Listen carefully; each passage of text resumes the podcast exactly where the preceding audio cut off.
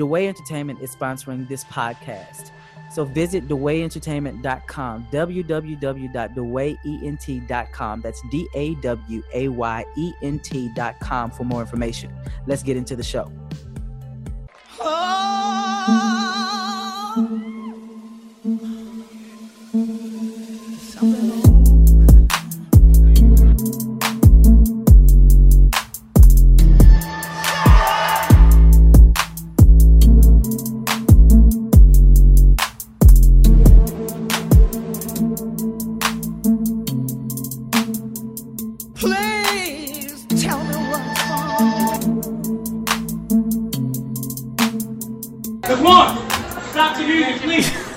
I am Josh DeWay of DeWay Entertainment.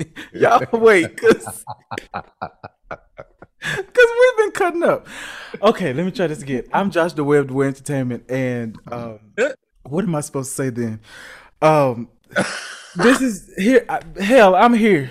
I'm here. The host. I am the host with the mostest. Somebody just found out. Somebody just found out. Glory. I pray for increase. You got to talk about your entertainment company. That's what you always do. Yes, I have an entertainment company, as you just heard from the soundbite. But it was not the kind of entertainment that I was just doing just now. I don't run that kind of business. But we are here. It has been a long week, and that is a testament to that. So you be encouraged, you be blessed, and you know, should I slide in your DMs, you just respond in order. Anyway, cousins, how are y'all? We are back from Thanksgiving. Amber J, how are you? You know, I'm doing wonderful on this beautiful day. It's a little cold out there, so to all those who can't see, I do have on my beautiful scarf here to just kind of cover up my little neck, you know what I mean, and to help cover up my face from this cold. I've got my Glitz Optical glasses, so you know, sometimes you've got to make sure that your face is nice warm with a nice bourbon color on, and so you just want to throw on some Glitz Optical glasses, and you can go to glitzopticalonline.com. especially if you're a pretty girl like me, you don't need no makeup, you just need a little pop. That's what I'm here. So we're here to give you the pop on this brick dick cold. Damn, y'all gotta catch the last episode that I messed up. But yeah, on this brick dick cold. You don't have to say the cold. Just brick dick. Leave the cold out. You shouldn't say brick dick at all, because it's stupid. Here we go. Okay, I feel like Brick Dick is gonna make it into every episode in some fashion form. Well, somewhat. It was before we press record. Along with the Glitz Optical online glasses. But it wasn't cold, huh? And on Facebook, Glitz Optical. Listen, so okay, Jeremy, tell me how you doing, because I'm not about to play with y'all today. If it does feel like it's been a really long week. I feel like Thanksgiving week, like the break just flew by, and this week just feels like a drag. Maybe because I don't want to be at work this week. I don't know. Maybe because I don't feel like teaching these little. Anyway, God bless. No, but I'm good. I'm just, I'm grateful to be alive. It's better to be seen than to be viewed. Oh, that's what the saints used to say. But no, I'm right there with you, because I had to clock in to work today after being on vacation, and it was very much so ghetto. I was just like, huh? Ghetto. Had a whole attitude. I forgot how to log in. I was just like, see, how to log in. I forgot my password to log in, but whatever. That's what I say, child. LaRon, how are you? First of all, I just want to say thanks to you. One of my friends texted me, calling me musical chairs. Glory. He has told me that he has changed my name in his phone. My ministry is international. No, I was so upset when he texted me that. That ruined my week. I'm just kidding. No, it's been a week. Just working is good. I'm just ready to be a millionaire. Yeah, same. No. So since Amber brought up Brick Dick, I had Spades night the other night, and one of the guys that showed up was from Jersey. So I asked, because I wanted to see if there was continuity in all of y'all. And I said, so what does brick dig mean? And he was like, huh? Oh, what? Whoa, what? I said, you know, that I probably should have prefaced that with, you know, something else. And I was like, so one of the co-hosts on the podcast always says brick dick when it's cold outside. And I said, it doesn't make sense to me. And he was like, oh, yeah. We do say that. We say a lot of shit that don't make sense. And I said, well, I'm glad y'all know it don't make sense. So why don't y'all just stop saying it? Because it's well, yo, what did he say? I'm going to see what he said. He had no explanation for me. So I said, well, why don't y'all write it? Because there really is no explanation. It's just slang. That's what slang is. It just doesn't make sense. You just say it. There's a whole bunch of colloquialisms and the urban language that you know that does not make sense that we just happen to say. And it's not, I'm not saying it's brick dig all the time. I might walk outside and be like, oh, it's brick outside. I only say it's brick dig when it's like mad cold. Like if I walk outside, he said when the winds are really strong, that's when y'all say brick dig. Like it's brick dig or it's chipping. Like, you know, like the wind is chipping. And you feel me? Like I don't like it. I don't support it because the colloquialisms that I use make sense. And you know, are you sure? I'm very sure. Okay. You be encouraged to sip whatever's in there. We're not gonna do that this week. You're gonna be on one accord this week. We're gonna be on one accord this week. You be blessed. And I rise up. Who sung that? Was that Tisha and them? No, they sung something else. Okay. So let's go. Good. Jeremy. Anyway, it is time for Say It With Your Chest. Let's get into Say It With Your Chest. I don't know who doing it this week, but it's presented to you by whoever gonna do it. So step to the mic and say it with your chest. Hell. Me. Okay, come on, me. And I'll fight anybody who got something to say about it. Here we go. Brandy Norwood is the vocal Bible. Okay, I was nervous. Period. Because you was about to get cussed out.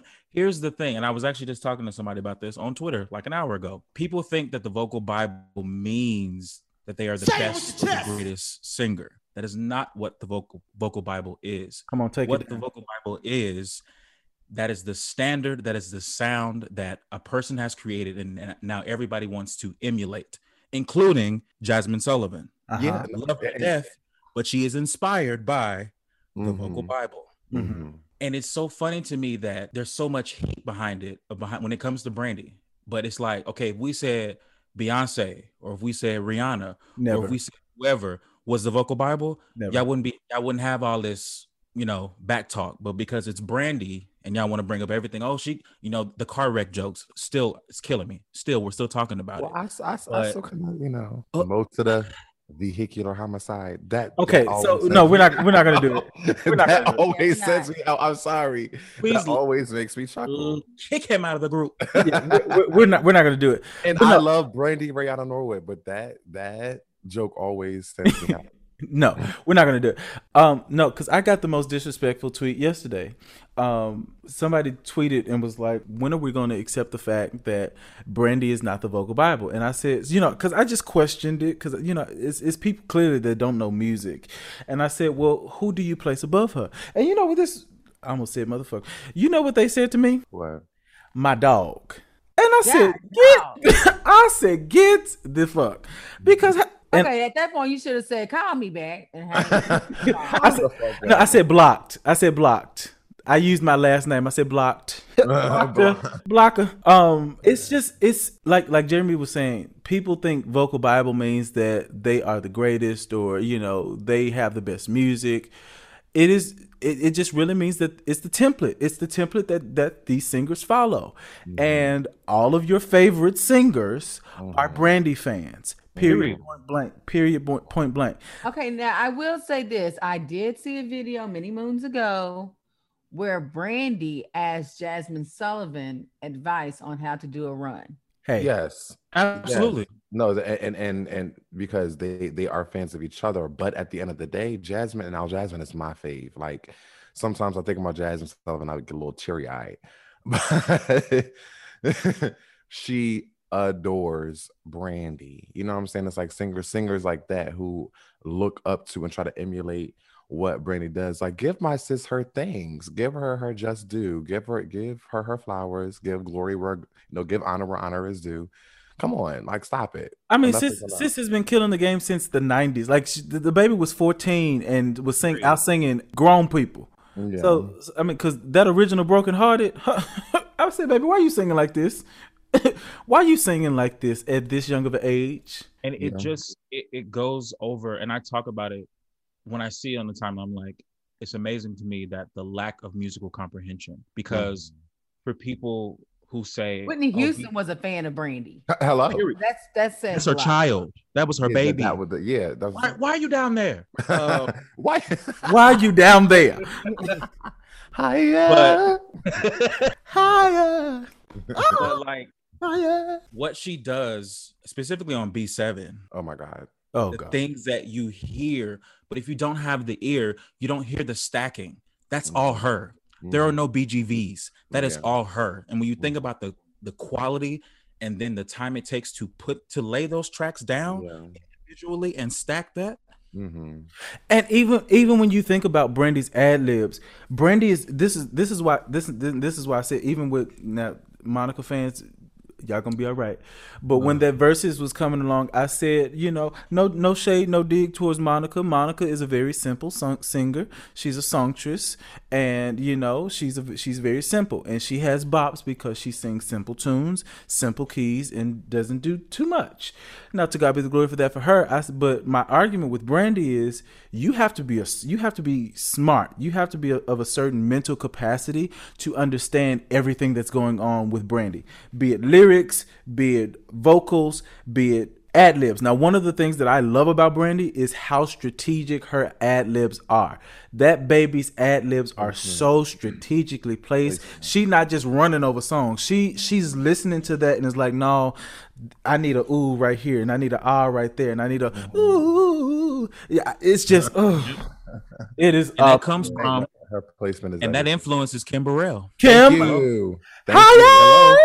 Hiya. We can say whatever we want to say about Kim, but I put her up against anybody.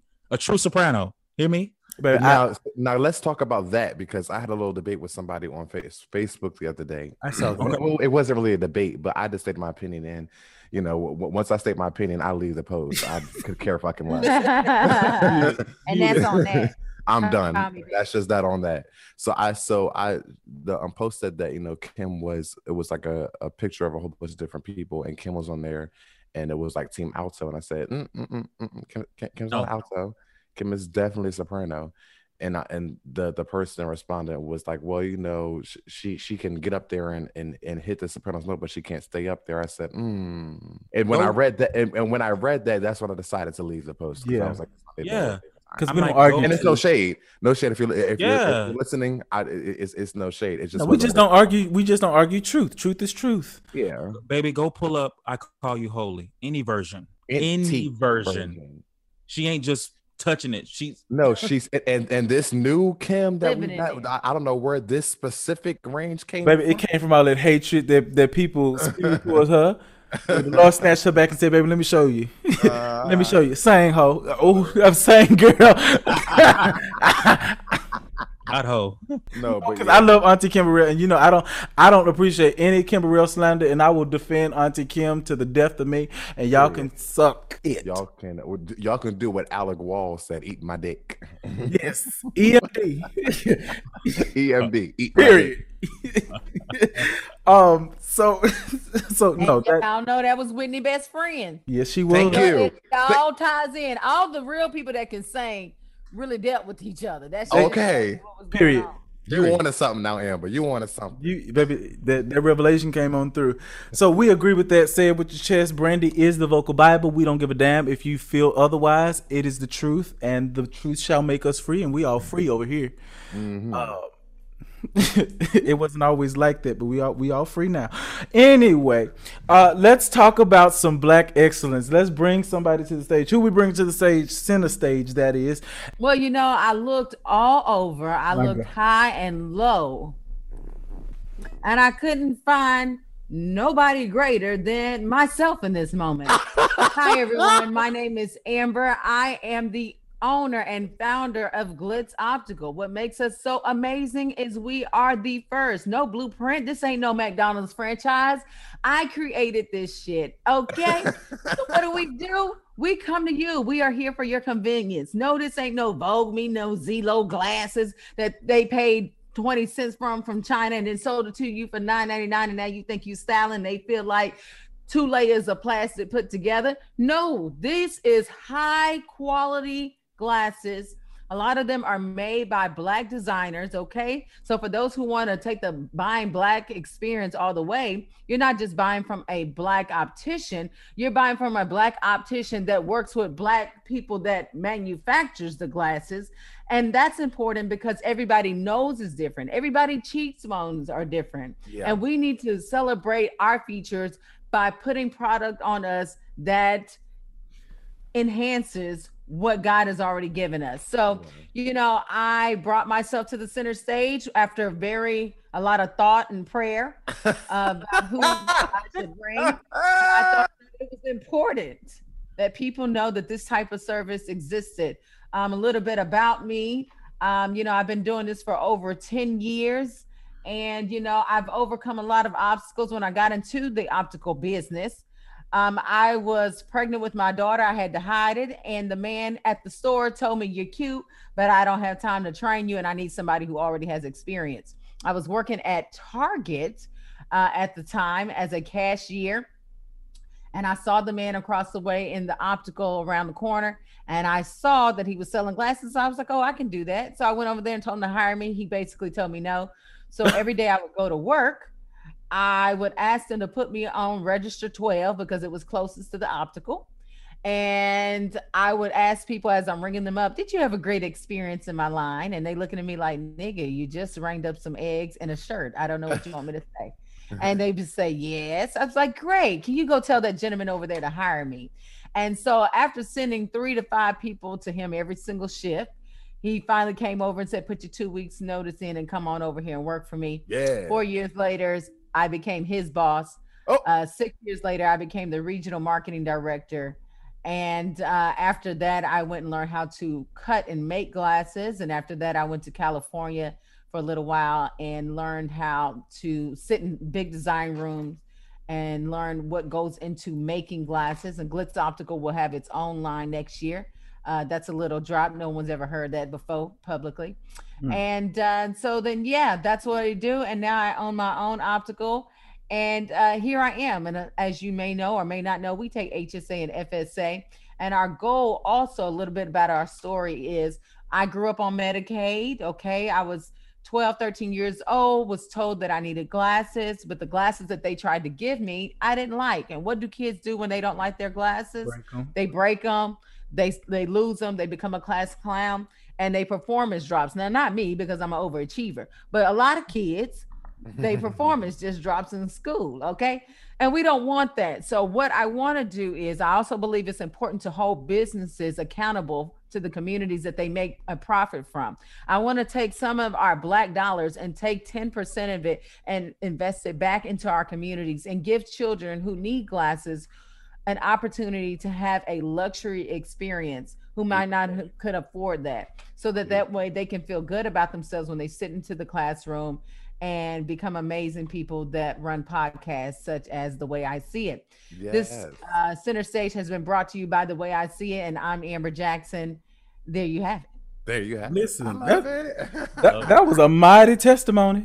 Okay, that was. She said, "I sent three to five people over there every day. And then I became his boss, then the regional manager." That's for me. I became his boss. That was it. Was that for me? Oh, baby, yes, that's wonderful. You deserve that. You deserve this. You know, I put thought into this, you know, and I said, "Who can I bring?" And I said, "Nigga, bring yourself. Bring yourself." Sometimes you gotta be overcome by the blood of the Lamb and the word of our testimony. That's Bible. Bible. Sometimes you gotta bring yourself as an offering. Take me to the King. I got a lot to bring, huh? Drag me to the King. Leave it there. No, that's. This is why I know I need more Jesus, because I'm about to say, drag me to that motherfucker. My word. Y'all got to pray for us. Our minds are ate up. This holiday season. Our minds are ate up. Our minds are ate up. But no, that's wonderful. You killed me with that. I searched all over, couldn't find nobody but me. That was great. So most definitely support. A lot of thought into that. Support your favorite co-host Amber J. I'm gonna get me some glasses real soon. Absolutely. Once I let these contacts go. But I had never heard that story, so that was very inspirational. Yeah, he told me no. He told you no, and then but he didn't know who he was telling no. His boss. Okay. Oh. I mean, I took that as a challenge. Oh yeah. All right. Okay. Side note, Josh, when you said contacts, remember when I would roll up to you on your job and bring you contacts? Baby, so listen, this is a funny story. So True story. Me and Amber used to have breakfast dates. We used to have lunch dates. And I hadn't been to the eye doctor in a minute. And I got to where I was just like, I'll go to the eye doctor whenever I need to go, whatever. So one day I got to work and my whole contact ripped in my eye. Like, ooh. I blinked and I said, oh baby, I can't see no more. I can't see no more. Baby, and I knew Amber worked in that field. I said, listen, my contact just ripped. I what am I gonna do? This woman of God, she said, baby, what's your prescription? I said, hell if I know. I just know I can't see. I said, take a picture. Take a picture.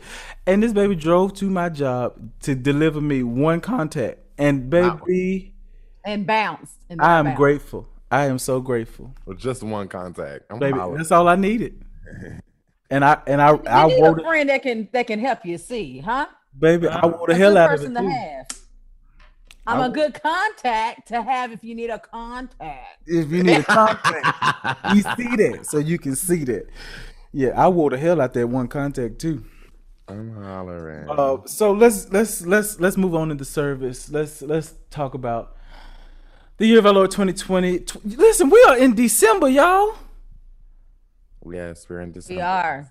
We are almost out this hole. We are almost out this 5 years into 2020, and we finally leaving. Babe, it feels like 12 years of motherfucking slave up in here. Oh, seriously. My lamb. So a lot has happened since we last talked. So, Thanksgiving was amazing. You know, fuck the family, all that. Hopefully, we got you drunk. But, some things happened since then that we want to talk to you, want to bring to your attention. I don't know where to start. I just don't know where to start. Okay, Laurent, start with Justin Banana Bieber. I was gonna say that because that's we were just talking about Brandy, right? And giving her things. And then here comes Miss Bieber. So things. The Grammy nominations were posted. They were rigged. But shout out to my homie Melvin Crispell III. He got nominated. Love you, Mel. Oh, did he? Yes, he got nominated for a Grammy. Amazing. Excited about that. So shout out to you, Mel. Love you. But yes, yeah, so Justin was nominated for a Grammy, but he wasn't nominated for a Grammy in the R&B category. And he and Miss Thing was a little pressed. Okay, wrote a statement that said, to the Grammys, I am flattered to be acknowledged and appreciated for my artistry. I'm very meticulous and intentional about my music. Oh. With that being said, I set out to make an R&B album. Changes was and is an R&B album. It is not, I'm sorry. It is not being acknowledged as an R&B album, which is very strange to me. I grew up admiring R&B music and wished to make a project that would embody that sound. For this not to be put into the category feels weird, considering from the chords to the melodies to the vocal style, all the way down to the hip hop drums. The fuck? The hip hop drums that were chosen. It is undeniably an R&B album. To be clear, I love pop music. It just wasn't what I was set out to make this time around. My gratitude for feeling respected for my work remains. I'm honored to be nominated either way. Blah, blah, blah, blah, blah. If anyone has taken the time out to listen to the Changes album, which I didn't, I just skimmed through the tracks because that's what it was giving. It's giving very much so Chris Brown with extra mayonnaise.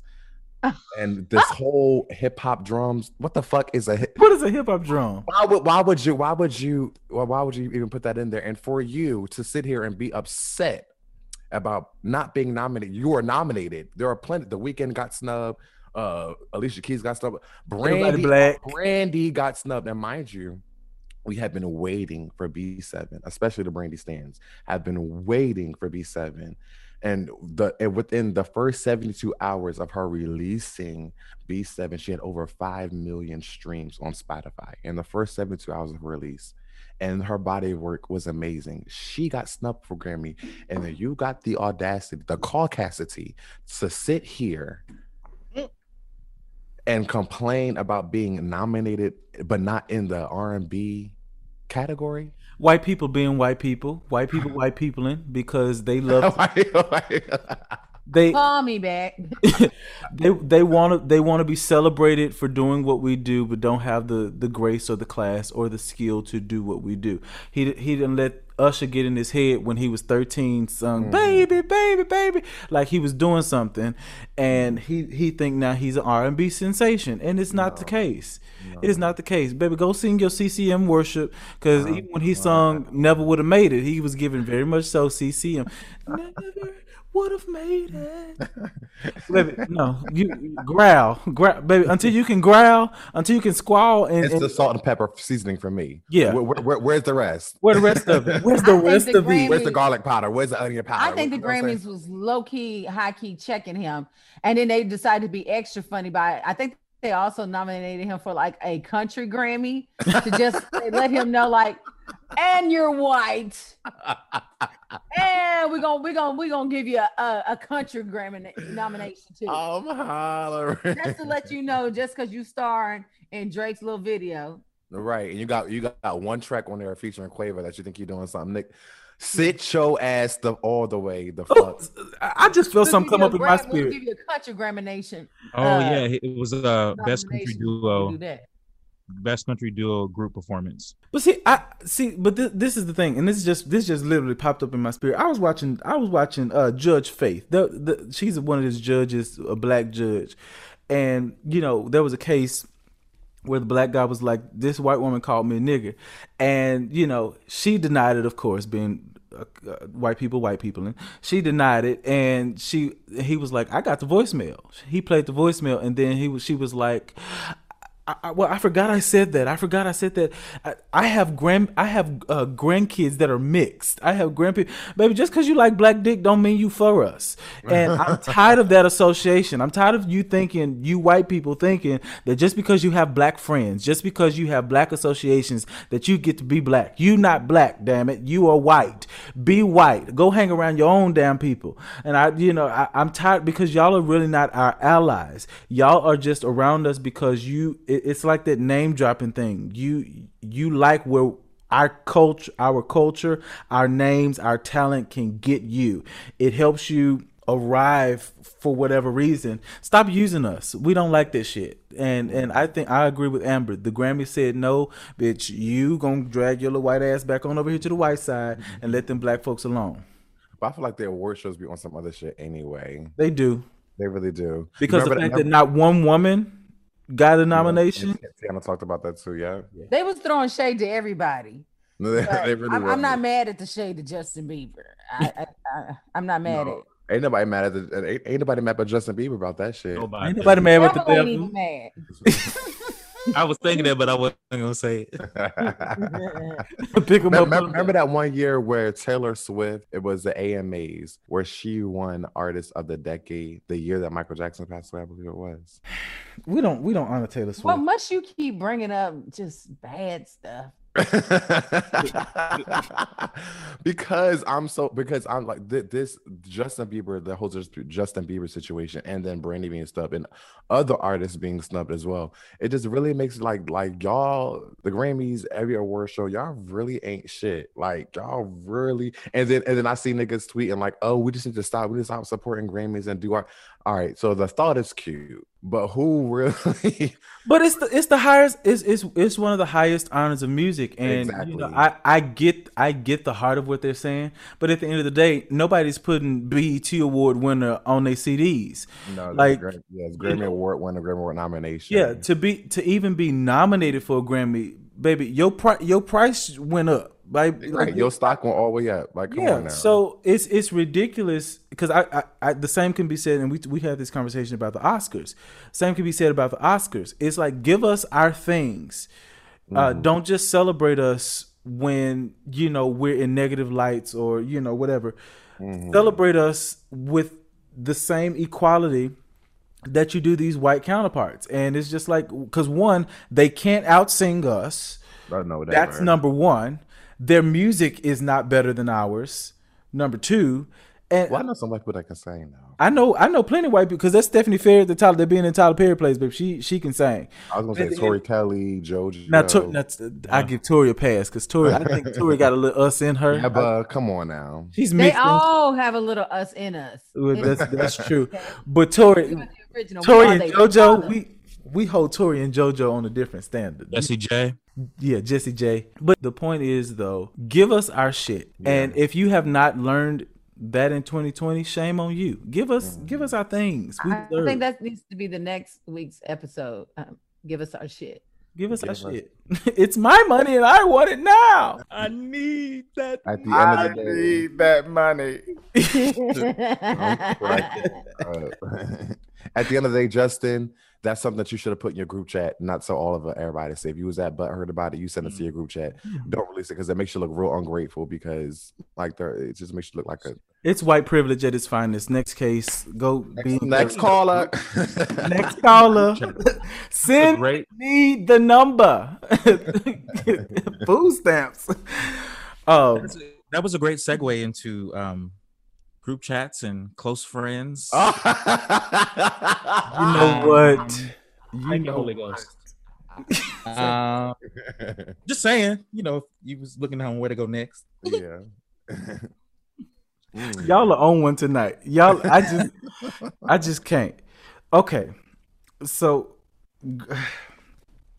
I'm really touchy about this. So Jeremy, you introduced. Well. The church is at it again, y'all. The church is in moaning. So our good friend, one of the greatest voices of like ever. He's a Mel Blandy. An alien. Daryl Walls from The Walls Group had a little slip up. So as most of you know, he posted on his close friends list, his little... you know, boo situation, whatever that is. Somebody screen recorded it, and next thing you know, it's out. It's out there, and you know they was kissing and all that little stuff. And then here comes the church, and that's all I need to say about that. But yeah, that's all I need to say about that. Why he ain't got no friends though? Real friends. That's what I'm saying. That's what I'm saying. And close friends. This was a lesson. It made me because I don't post anything necessarily that bad on my close friends list, but it still made me go and look like, okay, who on this list might might do something stupid. How many of us have them? Somebody can easily like screen record, oh, I'm gonna send this to Fort Worth ISD. You know what I'm saying? Right. That's why I like Snapchats, because Snapchat lets you know who recorded you. Now Snapchat got a little private story. My God. Hiya. It's lit on there. But I think the biggest two things for me, one, when it first happened, I was very concerned and I was worried about him because because I cannot imagine, first of all, with that platform and who knows what kind of text messages he received, DMs he received, for him to deactivate his Instagram and to basically disappear. My prayer was, Lord, whoever is in somebody, I said immediate circle. They were like, that's the problem. I said, no, immediate circle as in like family. Like family he knows without a shadow of a doubt will cover him in prayer. But then he came back the next day. But I think for me, what hurts the most is that the opportunity, if it ever happened, if he, whatever, coming out, whatever, it has been taken away. And he'll never get that back. He'll never get the opportunity to share his story in the way that he should. Now it's almost like I gotta say something about it, or I leave it where it is. So I think that those are the things for me. But well, here this is what it was for me, because let's be honest, everybody has experimented, everybody has done something. So I mean, it's 2020. Like, grow up. And what upset me, and like you were saying, was, okay, where are his real friends? I have friends, for as wild as I am, I have friends that will check me. They'll be like, hey, no, take this down. Close friends or not, take this down. And I read a post that said, close friends isn't even about posting, you know, vulgar things. It's just, this is stuff that I can share with people that I trust. And, you know, that's a violation of privacy. Because let me tell you something, had it happened to me, I'd have went down my entire close friends list and I would have beat everybody's ass, period. Yeah. No questions asked. I would have beat everybody's ass, because like you said, you took something from me and you told a story, and I'm never a fan of what? Yeah, I'm never a fan of anybody telling anybody else's story. That is not your damn place or position. And like you said, that was my question. For what? And this whole exposed culture is so fucking stupid. It's like you do all this, you do all of this to get a Larry Reed feature? What? Like, it's not going to pay your bills. It's not going to do anything. You just messy. And for the life of me, I don't understand why grown people are so damn messy. I was having this conversation earlier with my sister. First of all, I'm grown. You can't fucking tell on me. I key the fuck into my own house, pay my own bills. You can't tell on me. Like, what is that? Like, who are you reporting to? And then the thing that I hate is the church will make you hide, and then when you have no other choice but to come out and tell the truth, then you're crucified. And I'm a minister and I'm going to say this. God never told anybody to hide anything. He said, be truthful. The truth shall make you free. And the truth the scripture never said that I had to agree with your truth. It never said the truth had to be pretty. It just said truth, and whatever my truth is, and it didn't even say I had to come out to you with my truth. It just said be truthful. So if that man was living his truthful life behind the scenes, because at the end of the day, it ain't nobody's damn business what you do. It is not nobody's business, unless the only people's business it is the people that you're in relationship with and the people you screwing. That's the only people that need to know that kind of information. Now, I'm not advocating for no DL stuff and you living lies, and because that's a lie. I'm never going to advocate living a lie. Absolutely. But don't ever do that. But a person's privacy is that person's privacy, and I would have whooped that ass. Okay, and like I would whoop, and then. Furthermore, everybody that was in my inbox, baby, y'all, come on. Since this is what we like to do, but that's why I adopted this thing, because a similar situation happened to me. I wasn't kissing nobody, but this girl got mad and leaked my nudes all over Tumblr. And you know, I'm scrolling Tumblr one day, and I'm just like, wait, that looked like me. Oh, and you know, gosh. Yeah, it's that thing that, you know, people get mad and they get vindictive, and it's just like, for what? First of all, it just made me more of a commodity. So thank you. But at the end of the day, that wasn't your right. You didn't have that right to do that. Exactly. And, you know, so I just adopted this thing. You can never expose me. I will leak my own damn nudes before I let anybody have the power to do that, because at the end of the day, America has seen a dick before, and America loves a dick. So, baby, I will drop these dick pics in a second. Yes, in a heartbeat. I'm cracking up. This is why it's also important to fool with people who got stuff to lose. Absolutely, that's exactly what I was about to say. That's the word of the day. Like, no one in my inner circle is on this level of an ant, and I know I'm an elephant.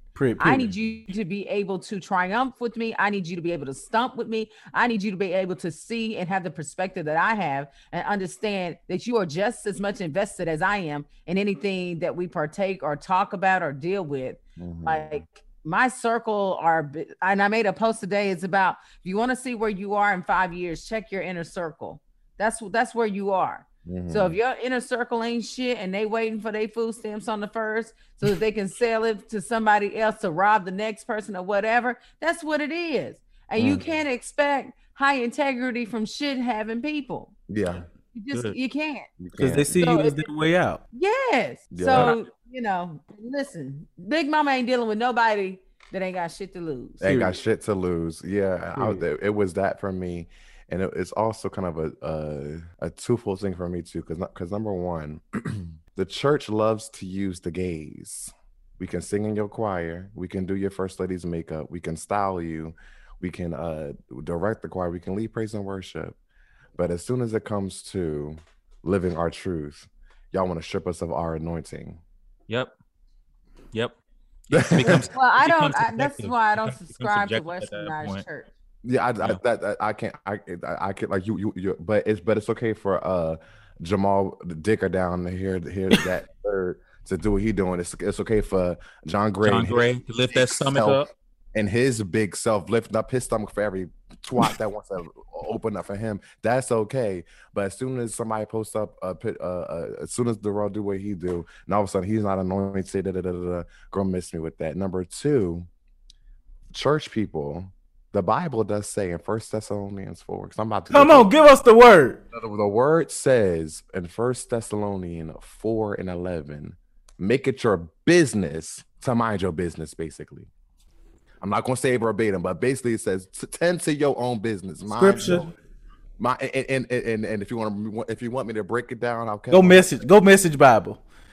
Mind your motherfucking business, bitch. You long titty old nigga. Because the truth is, ain't none of us made it until we get there. Okay. Period. We live a quiet life and mind your fucking business. Yeah, because homosexuality is not mentioned in the Bible. Baby, they talking about pedophiles. Mm. We don't want to talk about that. Yeah, let's not. We don't want to discuss that. Mm. We don't want to discuss how the Bible's been changed. Exactly. We want to go back about, you want to talk about the Old Testament? Let's do that. If that's the case, everybody going to hell. Yep. I say Arab, and I say everybody.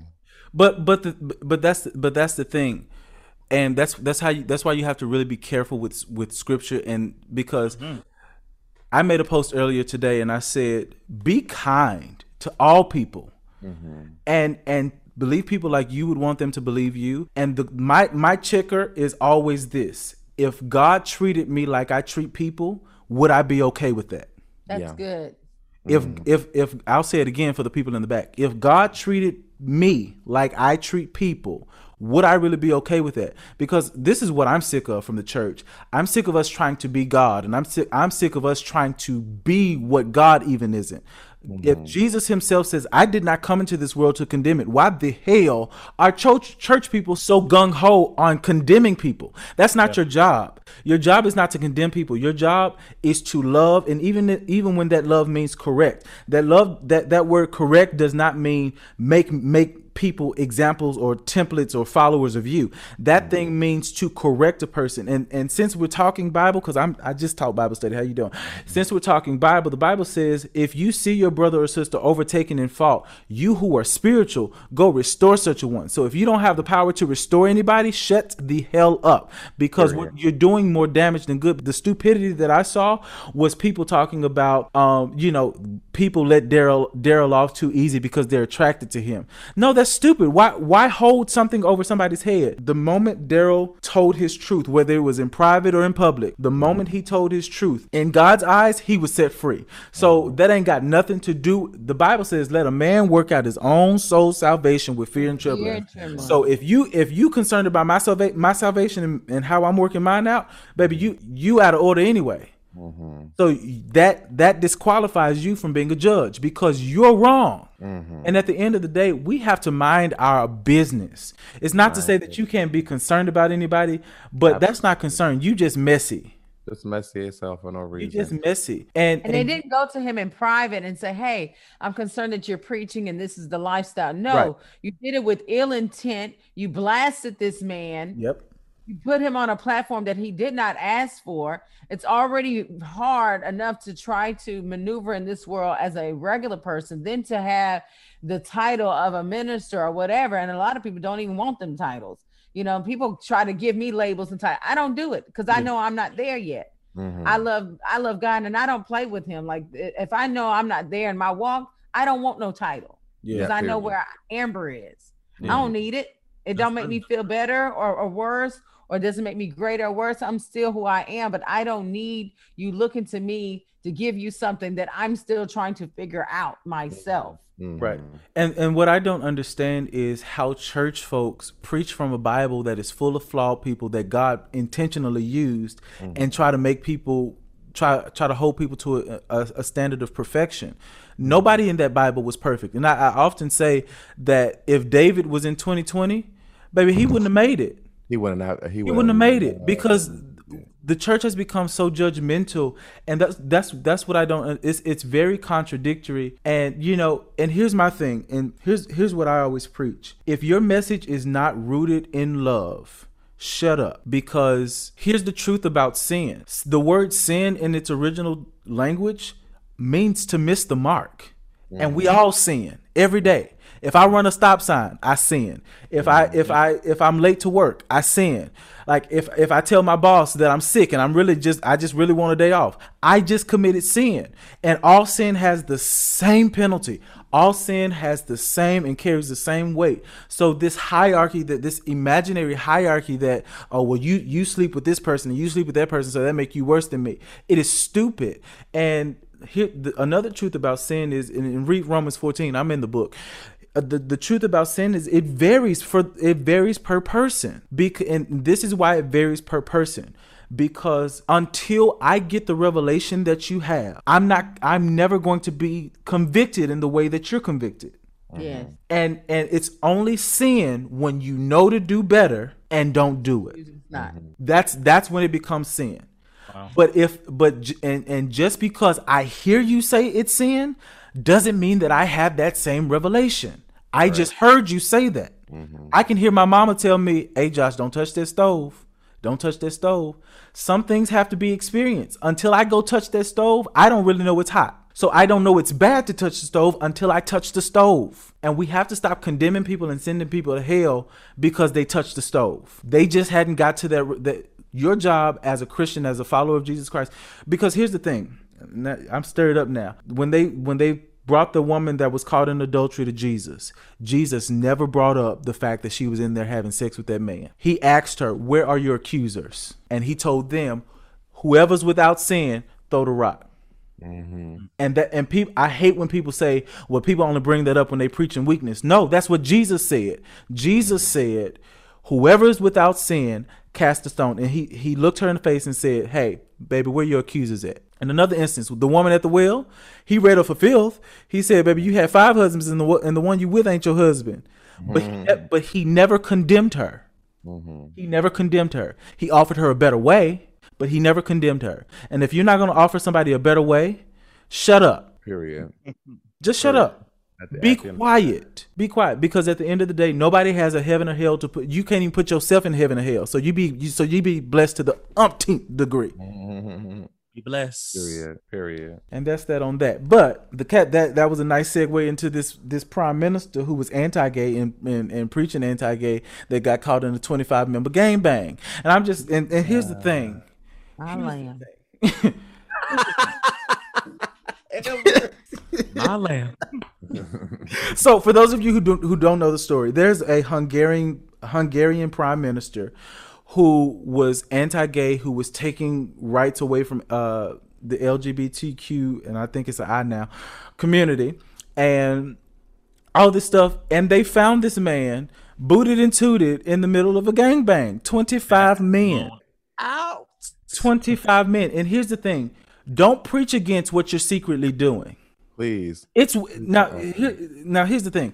You have the right to believe what you believe. If you believe that's wrong, you have the right. Mm-hmm. But don't be out here preaching against it, whatever religion you are, because I'm not just talking about Christians. But don't be out here preaching against it, because it be the main ones that's so uncomfortable with it that be the most comfortable with it.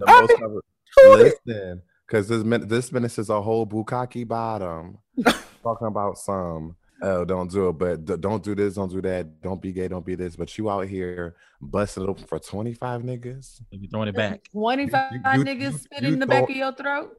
You know what I'm saying? Wait.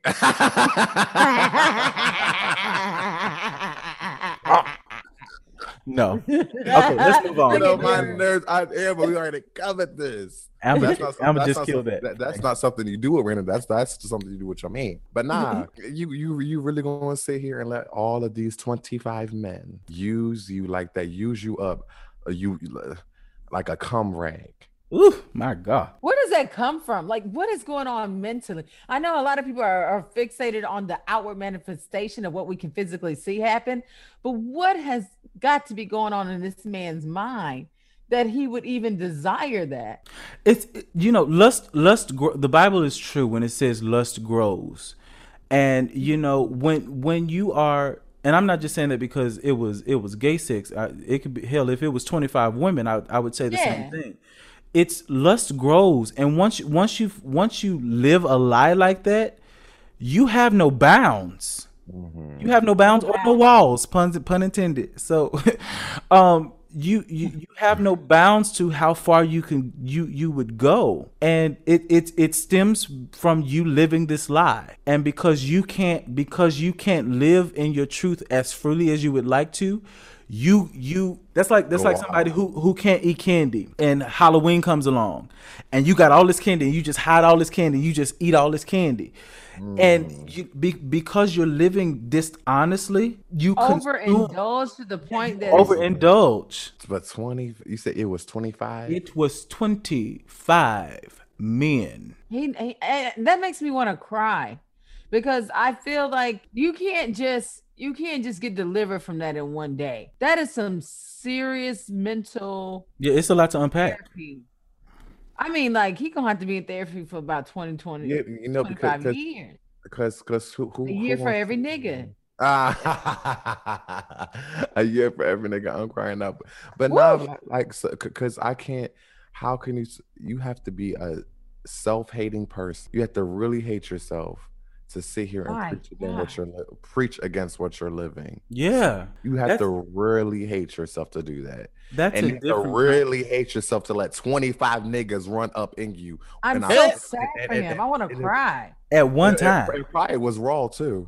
Oof, yeah, because 20, and you got to get condom for what? I know them poppers was endless. Okay, no, sir. At this one, and you said they had to drag him out. They caught him. And the news article states that they busted up a gangbang. Mm. They interrupted a gangbang. Let me quote it. Interrupted a gangbang. They interrupted a gangbang. Enough. Enough. That's over. Here's the thing. Whatever you do, live in your truth. Don't be out here bashing people. And because the heart of this, you know, because I want to make this very clear. We don't bring these stories up to be messy, because this is not Larry Reed Live. You go over there for that. We talk about these things to get to a purpose and a point. And the point is, be compassionate and be truthful. Everybody doesn't deserve to know your truth, because you don't cast your pearls before swine, but live truthfully and live honestly. And if you like to swing low, whatever, do that, but live your truth. Absolutely. Live your truth, because at the end of the day, nobody, not one person breathing, has the ability or the capacity or the right, I should say, to judge anybody. And that's one thing that I learned. Once I realized that nobody had the power to judge me, fuck y'all. Y'all can get the fuck out of here. Y'all can get the fuck out. Y'all can get the fuck out. Because I just had this conversation. I'm going to talk about it later. I just had this conversation because with being molested, you struggle with, you know, things. And it's just like, okay, I've just now gotten to that place where I'm like, okay, I did it. What? Like, because I'm under the understanding that nobody can hold me in a prison that God himself doesn't hold me in. And if God don't hold me in a prison to what I've done in the past, because I've done some wild stuff. If God doesn't hold me in a prison, who the hell are you? And how stupid am I to let you hold me in a prison? Baby, if you don't get the fuck ASAP. Period. And that's that on that. That's just that on that. So live truthfully, people. Be nice to the listeners out there. Be nice and stop being disgusted with people just because you don't understand. Baby, whatever. We don't understand why your wigs don't match and why your face color don't match your neck color. And why you think wiping is gay? How about that? Ooh, we want to talk about that. No, okay, not just that, but it's just toxic masculinity. Okay, yeah, let's talk about this. This has disturbed me. This has our segues tonight are just baby. We in the vein because this thing has disturbed me. So Thanksgiving Day, Smokey North will post a picture of his 16-year-old son falling asleep. He said my 16-year-old son, who is taller than me, climbed into my chair with me and fell asleep on my chest like he was 6 month old. And he says, these are the moments that I cherish. And then we get these dumbasses on Twitter who haven't had a father or any man to love them correctly unless they was having gangbangs, sucking dick behind portables or slanging dope for him, and comes out and says, well, this is gay. Okay, what I want us to stop doing, first of all, is stop treating love as if it's sexual. Yeah. Love is not sexual. Love is just love. Yes. Love is love. And we over-sexualize everything. And it's so unnecessary. We don't know the context of why this 16-year-old boy climbed up onto his daddy, and he doesn't even need one. No. Hell, you don't need one. That's my daddy. Yeah, scary. I'm 31 years old. If I want to climb on my daddy's life, guess what I'm gonna do? Look, I almost did it before we recorded. My dad was sitting in the lounge chair. I said, "Let me go." No, I gotta go record, child. But I was sitting in my daddy's lap. It's just so sickening. And I'm 6'3", and he 5'8". So it is so sickening. It's sickening that men can't have men friends without people thinking, "Oh, y'all messing around, all this gay stuff around. Y'all must be doing something." You can't. I think one episode we talked about. The guys talking about their friends aren't allowed to bring soup because they sick because that's gay. Mm-hmm. Baby, at the end of if that's what's gonna be gay, then hell, we all gay. We all gay because I don't care. When I tore my meniscus, I had a really good friend in college. His name was Russell, and I was really mean to him. So Russell, if you listen to me, I really do apologize because I was really mean to you, and I'm sorry. But I'm just the kind of person that I don't like to have to depend on nobody. So the fact that I couldn't walk and the fact that I needed his assistance, it was, it really made me humbling. Mad. Yeah, it made me mad. And because that was the narrative already, mm-hmm. it was like, okay, I don't want this kind of attention. But mm-hmm. it's sickening that men can't have friends, men can't show affection, men can't cry, men can't worship, men can't, it's just... Men can't do anything besides hold their dick and screw. That's the sad truth, especially in our community. Yeah, it's stupid. And it really is sad because it is very few and far between where you see healthy father-son relationships. And you know what I'm saying? Like where you can show that. Like when I was growing up, my dad, my biological father, when I would visit him, he would show me so much affection. You know what I'm saying? Like give me kisses on a cheek and everything like that. Make sure he told me that he loved me, hugged on me, you know what I'm saying? And that made it easy for me to love others because I had that example. You know what I'm saying? My stepdad did the same thing. Like my stepdad wasn't like the most emotional person, or he isn't the most emotional person. I hate saying my stepdad because he like really raised me. But my dad, he's not the most emotional person. But he made sure that he told us that he loved us. Yeah. You know what I'm saying? And that he hugged on us. We need to hear it. You know what I'm saying? Yeah. And see, for me, because I never had that around me. Now, so I just met my father 3 years ago, and my father is a nigga. Like my daddy is a nigga. Like he's a man, but my father does not withhold telling me he loves me, that he's proud of me, that he's glad that I'm a son. And I didn't know how much I needed that until I heard it for the first time. Mm-hmm. And when I heard it for the first time, I didn't know how to accept it. I was like, oh, I feel uncomfortable.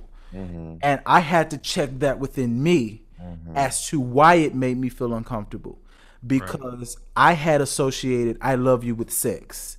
And it was like, okay, you want something from me. Yeah. There's something about this that isn't right. And I had to unlearn that really quickly. I had to learn what love without sex meant. Mm-hmm. And I had to learn that really quickly, because I was going to ruin a relationship that I desperately need. Mm-hmm. And that's, I just want black men particularly to grow up, because it's very immature. You know, I think about, and I get on my little cousins for this when it comes to my little brother, because, you know, he doesn't have a girlfriend right now, and, you know, he's 14. You know, Junie is like really sweet. He's a sensitive kid. He's just helpful. And, you know, Junie, if Junie likes you, Junie likes you. If Junie, if you Junie's friend, you Junie's friend. And I get on them because they be like, well, why you talking to a nigga after, you know, this late? Or why you, I'm like, they playing Fortnite. What, I mean, don't do that. And if I see you doing that around me, I'm gonna ask you why you so bothered by it. Yeah. Why are you so bothered about it? It stresses me out. Leave us. I'm speaking for the gays. Leave us out of it. Leave us out of it. Please stop saying that everything is gay. Because at the end of the day, to be quite honest, and I said this before, we don't want you. Ain't nobody thinking about y'all. Ain't nobody thinking about y'all. They can't wipe properly. Don't cut your nails. Won't even put the soap on. I'm just let the water run down. No. Right. Baby, okay, get up in that thing, because there is something in the middle. There is something. We don't like stop saying, oh, that's gay. No, nigga, stop. Oh, stop all that gay shit. Please. I saw something on Twitter, maybe a few months ago. It was maybe y'all saw it too, or I don't know if it surfaced on other platforms, but it was a dad with his daughter, and he had on a tutu, a matching tutu. Yeah. And I actually saw, for the most part, positive feedback. And I was like, but this should be the norm. Yeah. My daughter wants to have a tea party. If she wants me to wear a dress, I'm doing it. That's my baby. I'm doing it. And if I have, like I said, I think we said in the group chat, if my son wants to sit in my lap, come on. You can be 40 and I can be 89. Sit in my lap. I don't care. Yeah.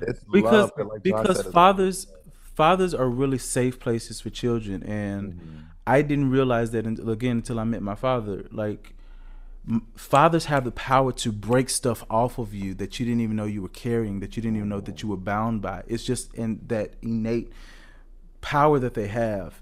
And, you know, let's just stop. It starts with us. It starts and stops with us. And I'm going to keep saying it. If we are kind to people, just because, and here's the thing, the Bible says different houses call for different administration. If that's not what you do in your house, baby, then that's not what you do in your house. But don't come attacking me in my house because we show affection. We don't mind showing affection over here. Yeah. Don't do that. Keep that. Mind your motherfucking business. Baby, because y'all can get the fuck out. Yeah.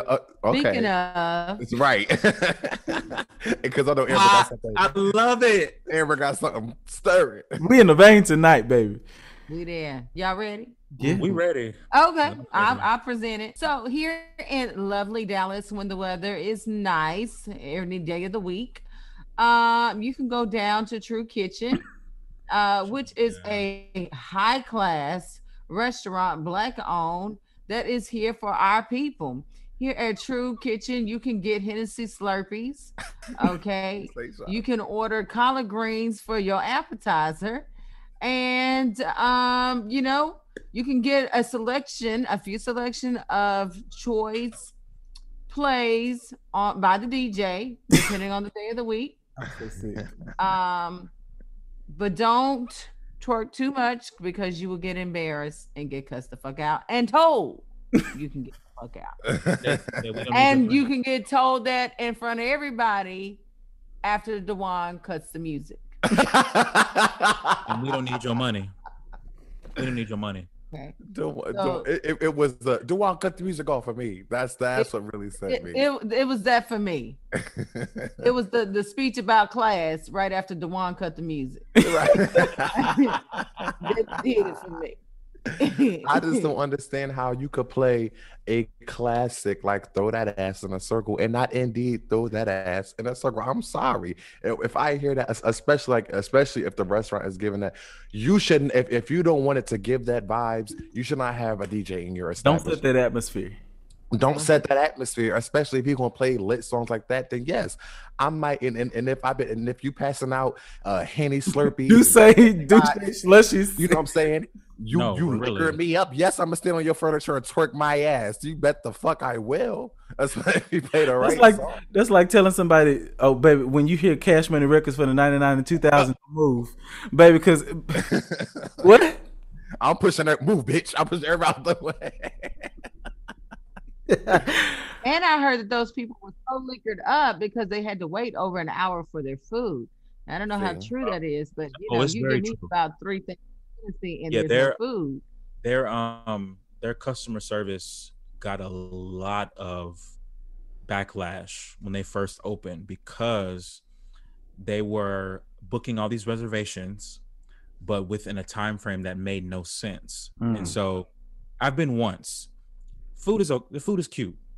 Is it the best thing in the world? No, I've had a better chicken. Somebody told me just because you sprinkle parsley all over your food, don't make it high end. Listen, because I had the yams and I had the grits, and I was not happy, or whatever they were. Well, you shouldn't have eaten those things anyway. But be blessed. All right. But it just frustrates me because the time that I went, one second they was playing twerk music, the next second they playing Kurt Carr, We Lift Our Hands in the Sanctuary. It's the BET Awards. And baby, I look behind me and it's about 15 saints about to walk in. So y'all trying to read the room and change the atmosphere up. That's such a no. Just don't be lukewarm because we're gonna spew you out. Right. I did to Chef Kev. I did see the video where he is literally pleading with them to govern themselves a certain way in his establishment. But there's a way to handle any and everything. And the thing is, this is your establishment. These people are guests, but this is your baby. So if anyone has the responsibility of upholding the standard of the restaurant, it's the owner. Whether, so my house is my house and I'm not going to lessen what I got going on here because you want to lessen it. No, I'm going to just kick you the fuck out. Yeah. But I'm not going to make a public announcement unless the whole goddamn place is at the And it wasn't. I mean, you had people that was patronizing his business that had to sit there and listen to a speech about class when they didn't pay for that. They paid for the $55 lamb chops. No, but really.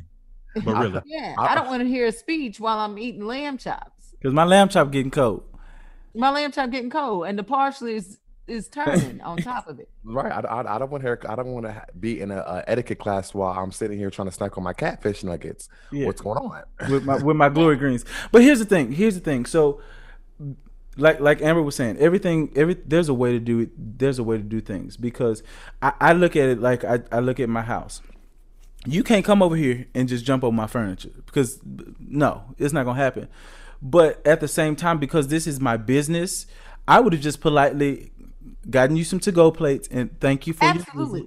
Thank you for your visit, but we do not we don't carry ourselves that way in this establishment. And I've asked you more than once, and I think once was enough. Yeah. And so here's your ticket. You guys have about 10 minutes to wrap this up here, and be blessed. Be blessed. If you'd like to come back again, that's fine, but just know that I'm that serious. And if you had that disposition of I don't need your money, then the ticket is paid for. Here your to-go boxes, right? You can go.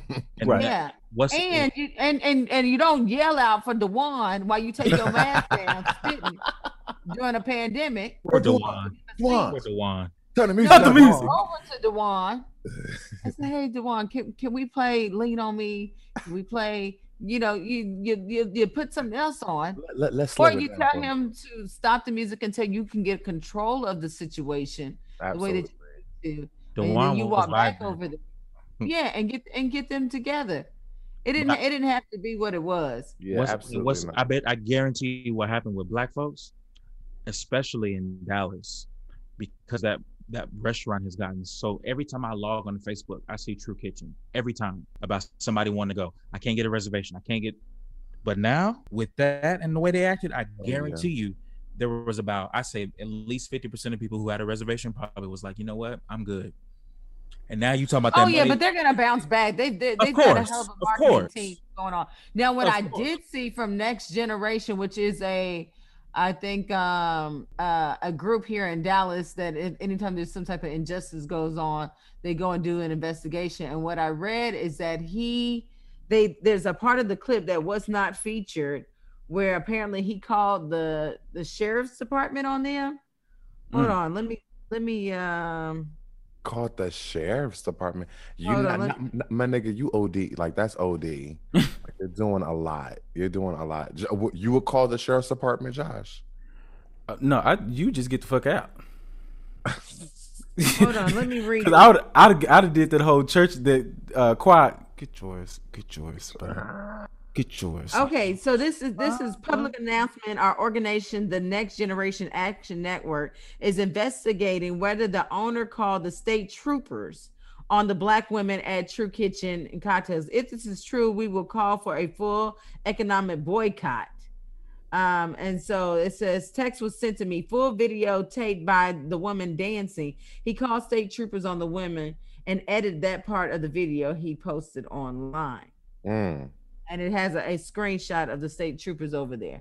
That's unnecessary. That's not you calling state troopers for twerking. And that just goes back to me saying, if you don't want that type of atmosphere, don't set that type of atmosphere. And then on top of that, he fired the DJ, which I thought was completely. DeWan got fired. DeWan, if you listen, I'm gonna hire you for my wedding. I'm cracking up. It's a throw the ass in a circle by a Dallas rapper. So you're in a Dallas restaurant. You play the Dallas rapper song. Of course they're gonna go up, because if y'all play, I'm saying Pop Smoke wasn't from New Jersey, but he was from up here. So if I hear a Pop Smoke song, I'm going off because he's from my area. But the root of the thing is. And this, I'm going to make a generalized statement, and I'm willing to stand behind it. Black people, especially older, do not have the ability to properly and effectively communicate, which brings us to Down in the Valley. Down in the valley where the girls get naked. Let's go. Down in the valley. Whew. Baby, down in the valley where the girls get naked, baby. So as I mentioned on the Thanksgiving episode, I had intentions to go talk to my family, who I had not talked to since the end of last year, because of an incident. Because my ordination, I got ordained as a minister February of this year, and I made an intentional decision that before I posted it to social media or anything, that I was going to go tell my family because I honor them, I love them. Our relationship hasn't been the best since I found out about my father, but I still wanted them there. They tell me that day, yeah, we're going to be there with bells and whistles on. Yep, love it. Great. Proud of you. The day before, I get a call from my mother saying, well, I'm not going to be able to go because it goes against leadership. Now, leadership is my uncle. And it's all over a Facebook post. Now, my mother argued me down about a Facebook post that I posted. Like, I wasn't the one that wrote it. And my thing was, well, you all are fighting me over something that was brought to you in a mess and to be messy, but then you won't hear me out. So we have this conversation. I show up to the church Sunday, and I call them into the office and after church, and I say, well, there's an elephant in the room. I just want to say the elephant is me. I want to meet the mean and vicious Josh that y'all made me out to be, because I haven't met him. Vroom. I thought Iyanla was for drama, but it's not. That's literally how, like, they attacked me. Like, they were really, really mean. And, I'm crying because I feel like a little boy in this room. I'm crying, and my heart is pouring out, and they're telling me my feelings are textbook, telling me that what I've actually experienced isn't real. Completely minimizing how I feel, and I'm just like I'm explaining myself, but because they've already made up in their minds what my intention was, I couldn't win. And I said, well, why didn't anybody call me to seek clarity? And what was said to me was, well, you're the one that posted it. You should have called us. Huh? But I wasn't the one offended. And neither was there malicious intent in my heart. Make a long story short, we have this conversation. And after attacking me for damn near an hour, something shifted, thankfully. And my uncle was like, you know what? We were wrong. And, we apologize. We see you, which meant a lot to me. We see you and we love you. And it was just like, okay, we have not been speaking to each other. Our relationship has been strained for all of this time when this literally could have been a conversation where you communicated to me that me leaving your church really hurt you more than you let off. And we have to stop pretending, oh, I'm okay, I'm good. If he happy, because he said to me, when I saw that you were happy, I just moved on with my life. Clearly you didn't, because you felt some kind of way, and instead of saying, hey Josh, I feel some kind of way, can we at least talk about why you left? Can we at least, because what came out was, I took it as we weren't good enough for you when you left, and that was never my intention. That was not why I left. So had you just come out and said that, we could have been resolved. And it's just, it hurt me to hear how they actually felt about me. It hurt, but we had to have that hard conversation. And I just made up in my mind, I wasn't going into 2021 with that, because it was completely unnecessary. We've made it to December now and hadn't been talking. We would talk and laugh every day almost, and get together for Sunday dinners and all this stuff. And because you don't know how to say, Josh, I'm hurt. Yeah. Hurt me. Communication, effective communication is always key. And it's okay. It's okay to feel things. Yeah.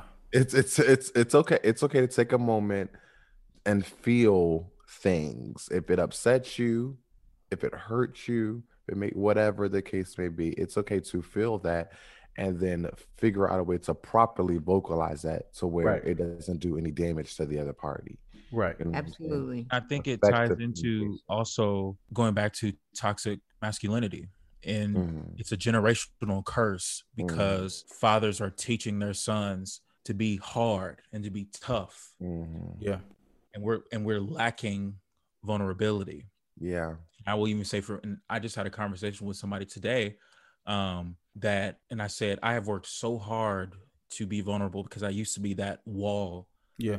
Especially in relationships. Oh my God, looking back, I'm like, I was a terrible partner because I just cold. And so I had to dig deep and see what that was about.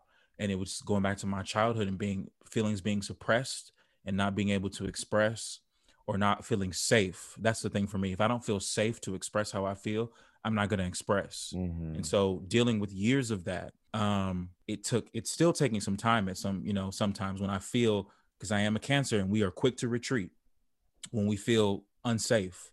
But I think it ties into that sense of, you got to be tough, you got to be hard. And it's like, that's what makes you hard. And that's what makes you tough, is being a man and being vulnerable and honest about how you feel about something, because it's not easy. So yeah, and it's you're so on the defense, and you feel that you have you have to prove that wasn't your intention. And I tell people all the time, just because it was not your intention does not take away from the fact that was my experience.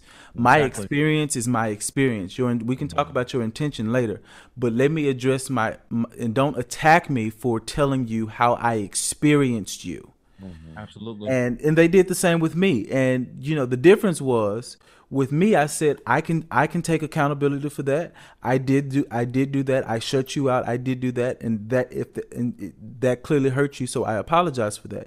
It was just, why be on the defense to the point, because this was said as well. Well, I don't care, and I said, well, that's what the problem is. You don't care, and maybe if you start caring, we wouldn't be in this predicament. And that's the thing. If we start really caring about how I've made people feel, not saying that you got to walk on eggshells around people, but be considerate of the fact that words mean things, the way you approach things mean things and they affect me. It was really hard. And in all of my 27 years of life, I've never had to have a conversation like that. But I was proud of me because I stood 10 toes down, and even when it got hard, because usually I'm like, okay, y'all not getting it, Josh is gone, and Josh ain't never coming back. Mm-hmm. But I stood 10 toes down, and I was able to say, this is how I feel, this is how you made me feel, this is what you did to me, this is what you did to me, this is what you did to me, and this is how I took it. And I didn't let their attacks at first, diminish my argument. Mm-hmm. I said what I needed to say, so I was really proud of me for that. So I'm really happy that had a good turnout, because I was a little worried there at first. I was worried too. Let me tell you something. Let me tell you who was funny. I was with Junie, and Junie was on the couch sleep, and he saw me getting ready, and he said, "Where you going?" I said, "To church." He said, "You going there?" I'm cracking up. I said, "Yeah," and he said, "Why?" And I said, because I'm going to have a very hard conversation today. My dude laid back down and said, okay, you got it.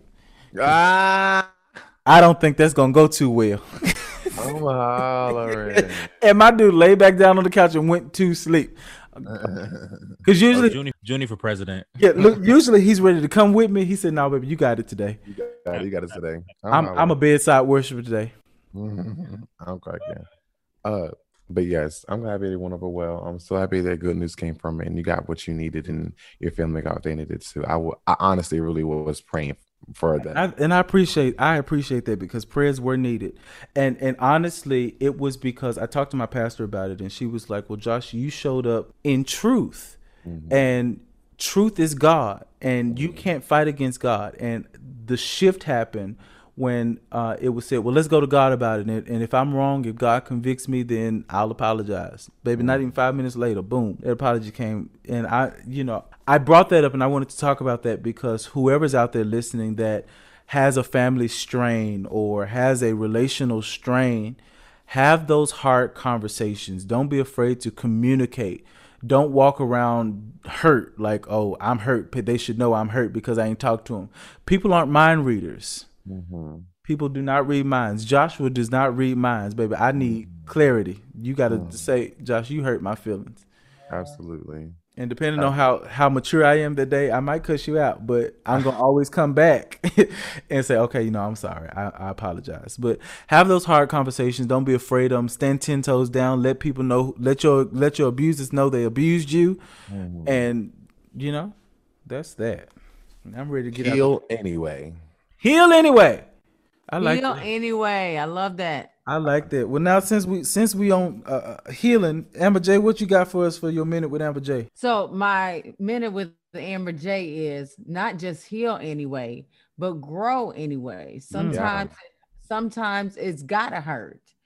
And my good girlfriend Jill Scott would say, and sometimes you gotta strive, but you've got to grow. Anyways, it's uncomfortable to push yourself out of the soil. It's uncomfortable to blossom. The outcome is beautiful, but we never want to really know what it takes to go through the weather and still stand firm and be rooted where we are and still come out on top.